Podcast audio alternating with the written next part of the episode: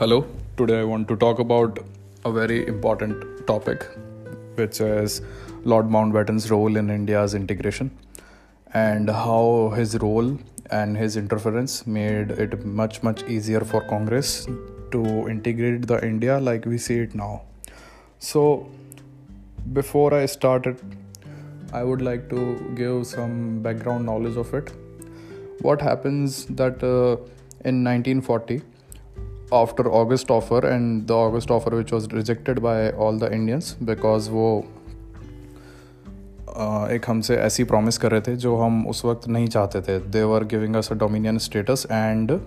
that was not our demand we wanted complete independence तो हम वो रिजेक्ट कर चुके थे एंड देन आफ्टर दैट 1945 1940 से 1945 के बीच में every week is very important in Indian history but after 1945 Wavell plan के बाद में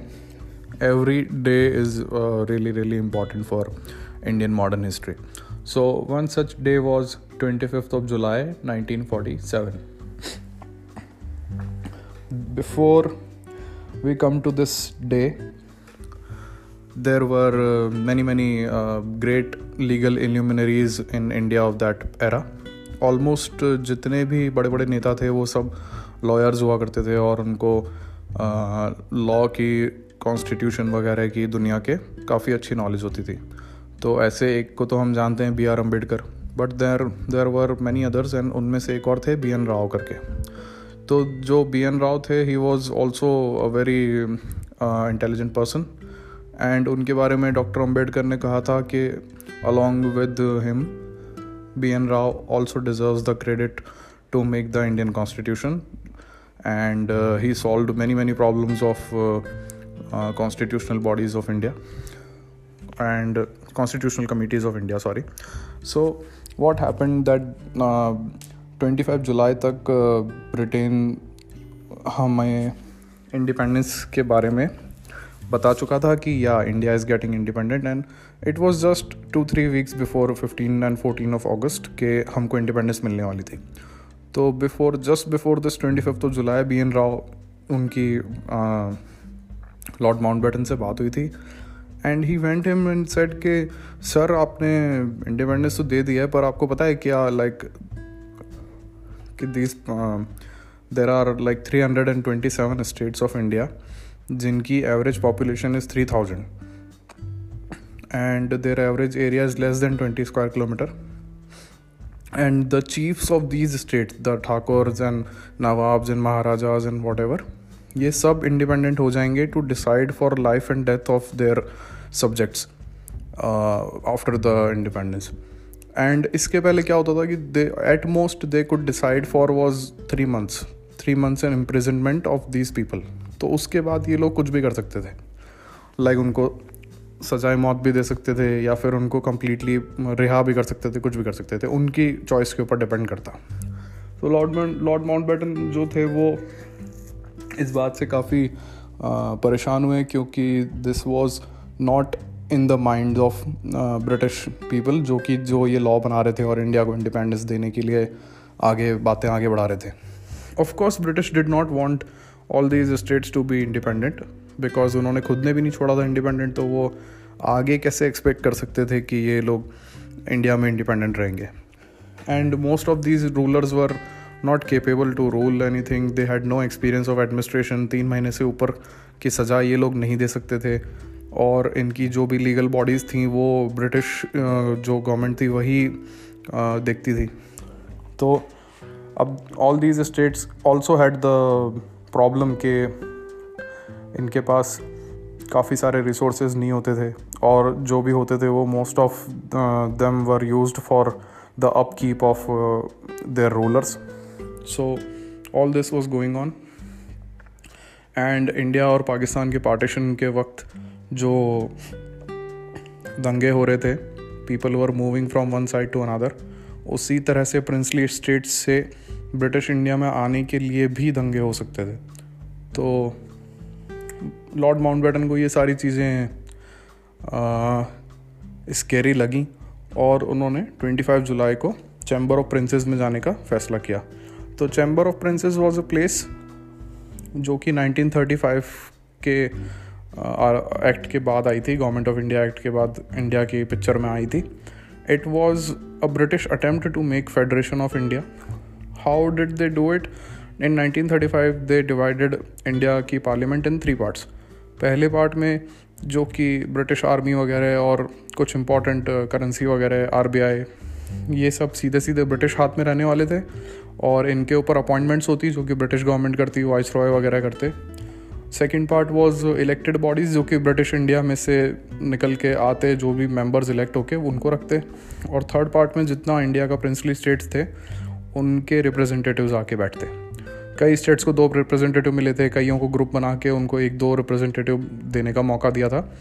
बट द थिंग वॉज़ कि fifty percent of Indian states have to agree that हाँ कि वो फेडरेशन बनना चाहते हैं और इस तरह की कंबाइंड पार्लियामेंट टाइप की एक बॉडी बना के साथ में बैठना चाहते हैं। तो this never happen because British paramountcy के अंडर प्रिंसेस को लगता था कि उनके पास ज़्यादा राइट्स हैं और फेडरेशन बना के उनके राइट्स चले जाएँगे and they did not like एक डेमोक्रेटिक सेटअप तो उनमें से फिफ्टी परसेंट लोगों ने भी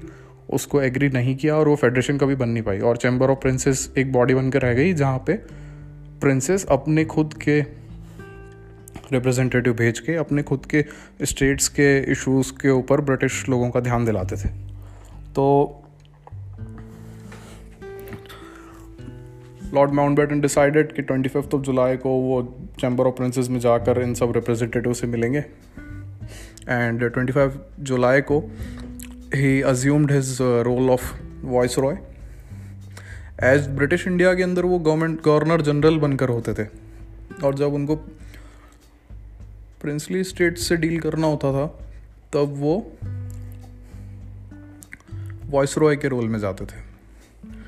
तो when this was happening and he went to went there as viceroy of India तो उन्होंने अपनी पूरी मिलिट्री यूनिफॉर्म पहनी and he almost look like cousin of the king which he was he belonged to the royal family so that is why he was sent to india because uh, a person of that uh, uh, that much of royalty behind him and everything and successful career should be the one overseeing partition of india and pakistan and independence of this two new countries तो वो गए वहाँ पर और what he did there ensured that most of these states will join either India और Pakistan and many many of these states वो भूल गए कि वो इंडिपेंडेंस इंडिपेंडेंट रह पाएँगे। वॉट ही डिड देयर कि सबसे पहले तो उन्होंने जाकर वहाँ पे बोल दिया कि this is the first and last time that he is going to meet and उसी वक्त वो बता देंगे कि जो भी ब्रिटिश स्टांस है इसके बारे में। तो उन्होंने कई सारे दीवान लोगों से पूछा, अब ये दीवान ये होते थे जो कि मोस्ट ऑफ़ द रूलर्स वो तो अपना टाइम गोल्फ कोर्सेज में और बॉल रूम डांस में यहीं पे निकालते थे और इनके जो रिप्रेजेंटेटिव होते थे, वो कोई लर्नड मैन होते थे पढ़े लिखे लोग, जो कि यहाँ पे इनके स्टेक्स देखते थे। तो ये दीवान वहाँ पे थे कई और कई दीवान लोगों से उन्होंने पूछा कि आप क्या सोचते हो? अब आप इंडिया को ज्वाइन करोगे या पाकिस्तान को ज्वाइन करोगे? तो मोस्ट ऑफ़ देम एक्टेड बिल्कुल इनोसेंट कि नहीं सर हमको तो मतलब कुछ आइडिया नहीं है हमारा रूलर क्या सोचता है?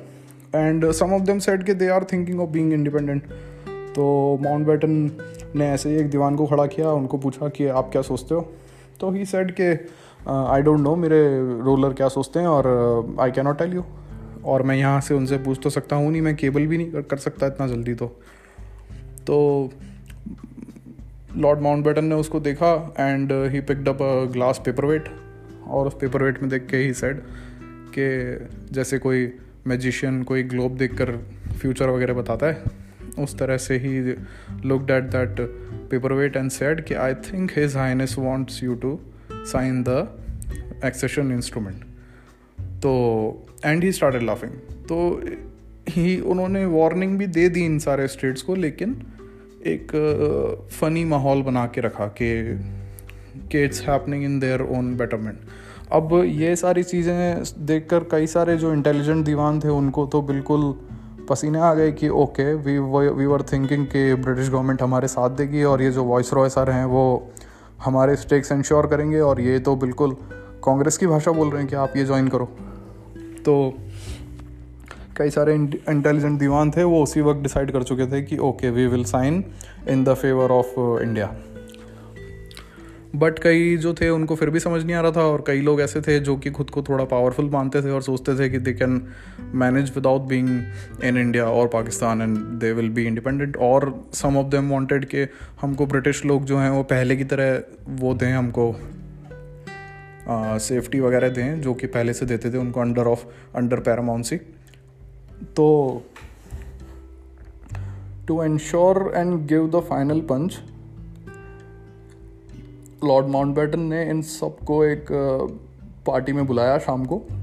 एंड ऑफ़ कोर्स अगर वॉइस रॉय बुला रहा है तो everybody will go so with heavy heart और विद कन्फ्यूज़न और विद फियर और whatever you say but all these dewans went to the party and वहाँ पे जो पटेल खुद भी मौजूद थे और पटेल के जो पीए थे या फिर उनको कह सकते हैं सेक्रेटरी थे फॉर जो कि इस मामले को सब ओवरसी कर रहे थे, उनका नाम था वीपी मेनन सो मेनन साहब भी वहाँ पे थे और पटेल भी वहाँ पर थे. And all these princes were sat in the hall फिर एक एक करके इनको बुलाने लगे माउंट बैटन और कुछ देर एक जने से बात करते थे फिर उसको आगे मेनन के पास भेज देते थे और मेनन से बात करने के बाद मेनन उसको पटेल के पास भेज देते थे। तो all this was creating a very very tense psychological effect on all these princes because it's a technique uh, it's a technique to uh, compel to agree the agree the decision made और something like that कि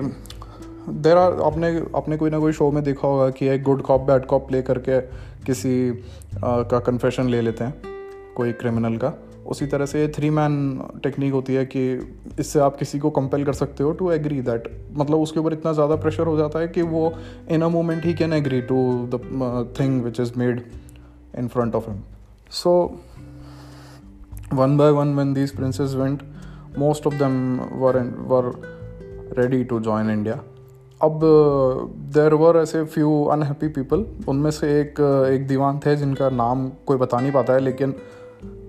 शक किया जाता है कि he was the dewan of Travancore तो ये जो दीवान थे, इन्होंने कहा कि आई नेवर थाट कि मेरी लाइफ में कोई ब्रिटिश ऑफिसर इस तरह से मुझसे बात करेगा बट आज मैंने वो देख लिया एंड वो भी इतने बड़े ऑफिसर से। तो आई डोंट नो कि उनको क्या बोला था अंदर लेकिन कुछ तो उनको ऐसा बोला था जो कि वो he was so shocked and shivering and he said के हम मतलब नहीं करेंगे हम त्रवणकोर इंडिपेंडेंट रहना चाहता है। बट इसके ऊपर वी पी मेनन ने जवाब दिया कि त्रवणकोर इज़ द स्टेट जहाँ पे कम्युनिस्ट एक्टिविटीज़ सबसे ज़्यादा बढ़ रही हैं इंडिया के अंदर एंड uh, अगर आप इंडिया का सपोर्ट नहीं करेंगे तो हाउ लॉन्ग यू थिंक कि कम्युनिस्ट आपको यूसर्प नहीं करेंगे एंड अथॉरिटी खुद अज्यूम नहीं कर लेंगे। और इस सेंस के अंदर फिर इंडिया आपकी हेल्प कर नहीं पाएगा because we have no agreement with you to save you from all these troubles तो तब भी ये उनके दीवान को ये समझ में नहीं आई and he went to the Kerala मतलब जो त्रवनकोर स्टेट था वहाँ। And somebody stabbed him try to stabbed him try to stab him तो next day he sign the instrument of accession with India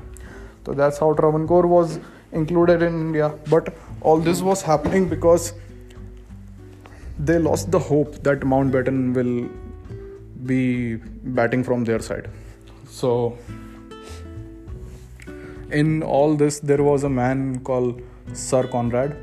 So, Sir Conrad was uh, some secretary in Indian, uh, Indian British Indian state, and uh, when he was made to go or he was retiring, तब वो British princes की चिंता करने लगे थे और सारे princess जो थे वो उनको अपनी साइड सिक्योर करने के लिए ले आए थे। और sir Conrad was listening to Mountbatten and he understood कि there is no way that British will help now these princely states and he was unhappy but he he again thought that he can do something and he tried to conspire with uh, Nawab of Bhopal and some other rulers. जिसके ऊपर VP Menon ने Mountbatten को कहा either I will stay और he will stay because ever scheme I am trying to imply he is just trying to overshadow me और like मेरी scheme को पलटना चाह रहे हैं। ये तो लॉर्ड माउंट बैटन ने उनको ऐसा करने से रोका और उनको इंडिया से जाना पड़ा। And this was another contribution of India contribution of Mountbatten कि वो इंडिया की सपोर्ट के अंदर इन्होंने कॉनरेड को हटाया और रोका उनसे, उनको प्रिंसली स्टेट्स की साइड मज़बूत करने से। द पॉइंट इज़ के पीपल आर्ग्यू अबाउट इट कि ब्रिटिश क्यों क्यों नहीं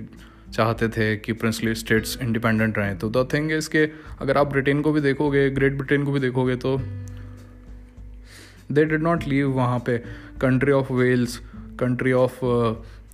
Scotland उनको इंडिपेंडेंट नहीं छोड़ा उन्होंने। उसके पहले जो उनकी किंगडम्स थी वेसेक्स एसेक्स नॉर्थम्ब्रिया मर्सिया, इनको इन्होंने इंडिपेंडेंट नहीं छोड़ा। तो देर वॉज़ देर वो नो चांस के इंडिया से वो एक्सपेक्ट करते कि वो छोटे छोटे से स्टेट्स जो कि चार पाँच किलोमीटर स्क्वायर के एरिया में थे या फिर थोड़े बड़े भी थे, उनको वो इंडिपेंडेंट छोड़ देते, नहीं छोड़ सकते थे एंड ना ही ब्रिटिश एक्सपेक्ट करते। अब also another argument by British British government was के हम 1935 में आपको मौका दे रहे थे। आपको लग रहा था कि हम आपके राइट्स ख़त्म कर रहे हैं, लेकिन you forgot to understand that हम आपके राइट्स बचा रहे थे by including you in a federal setup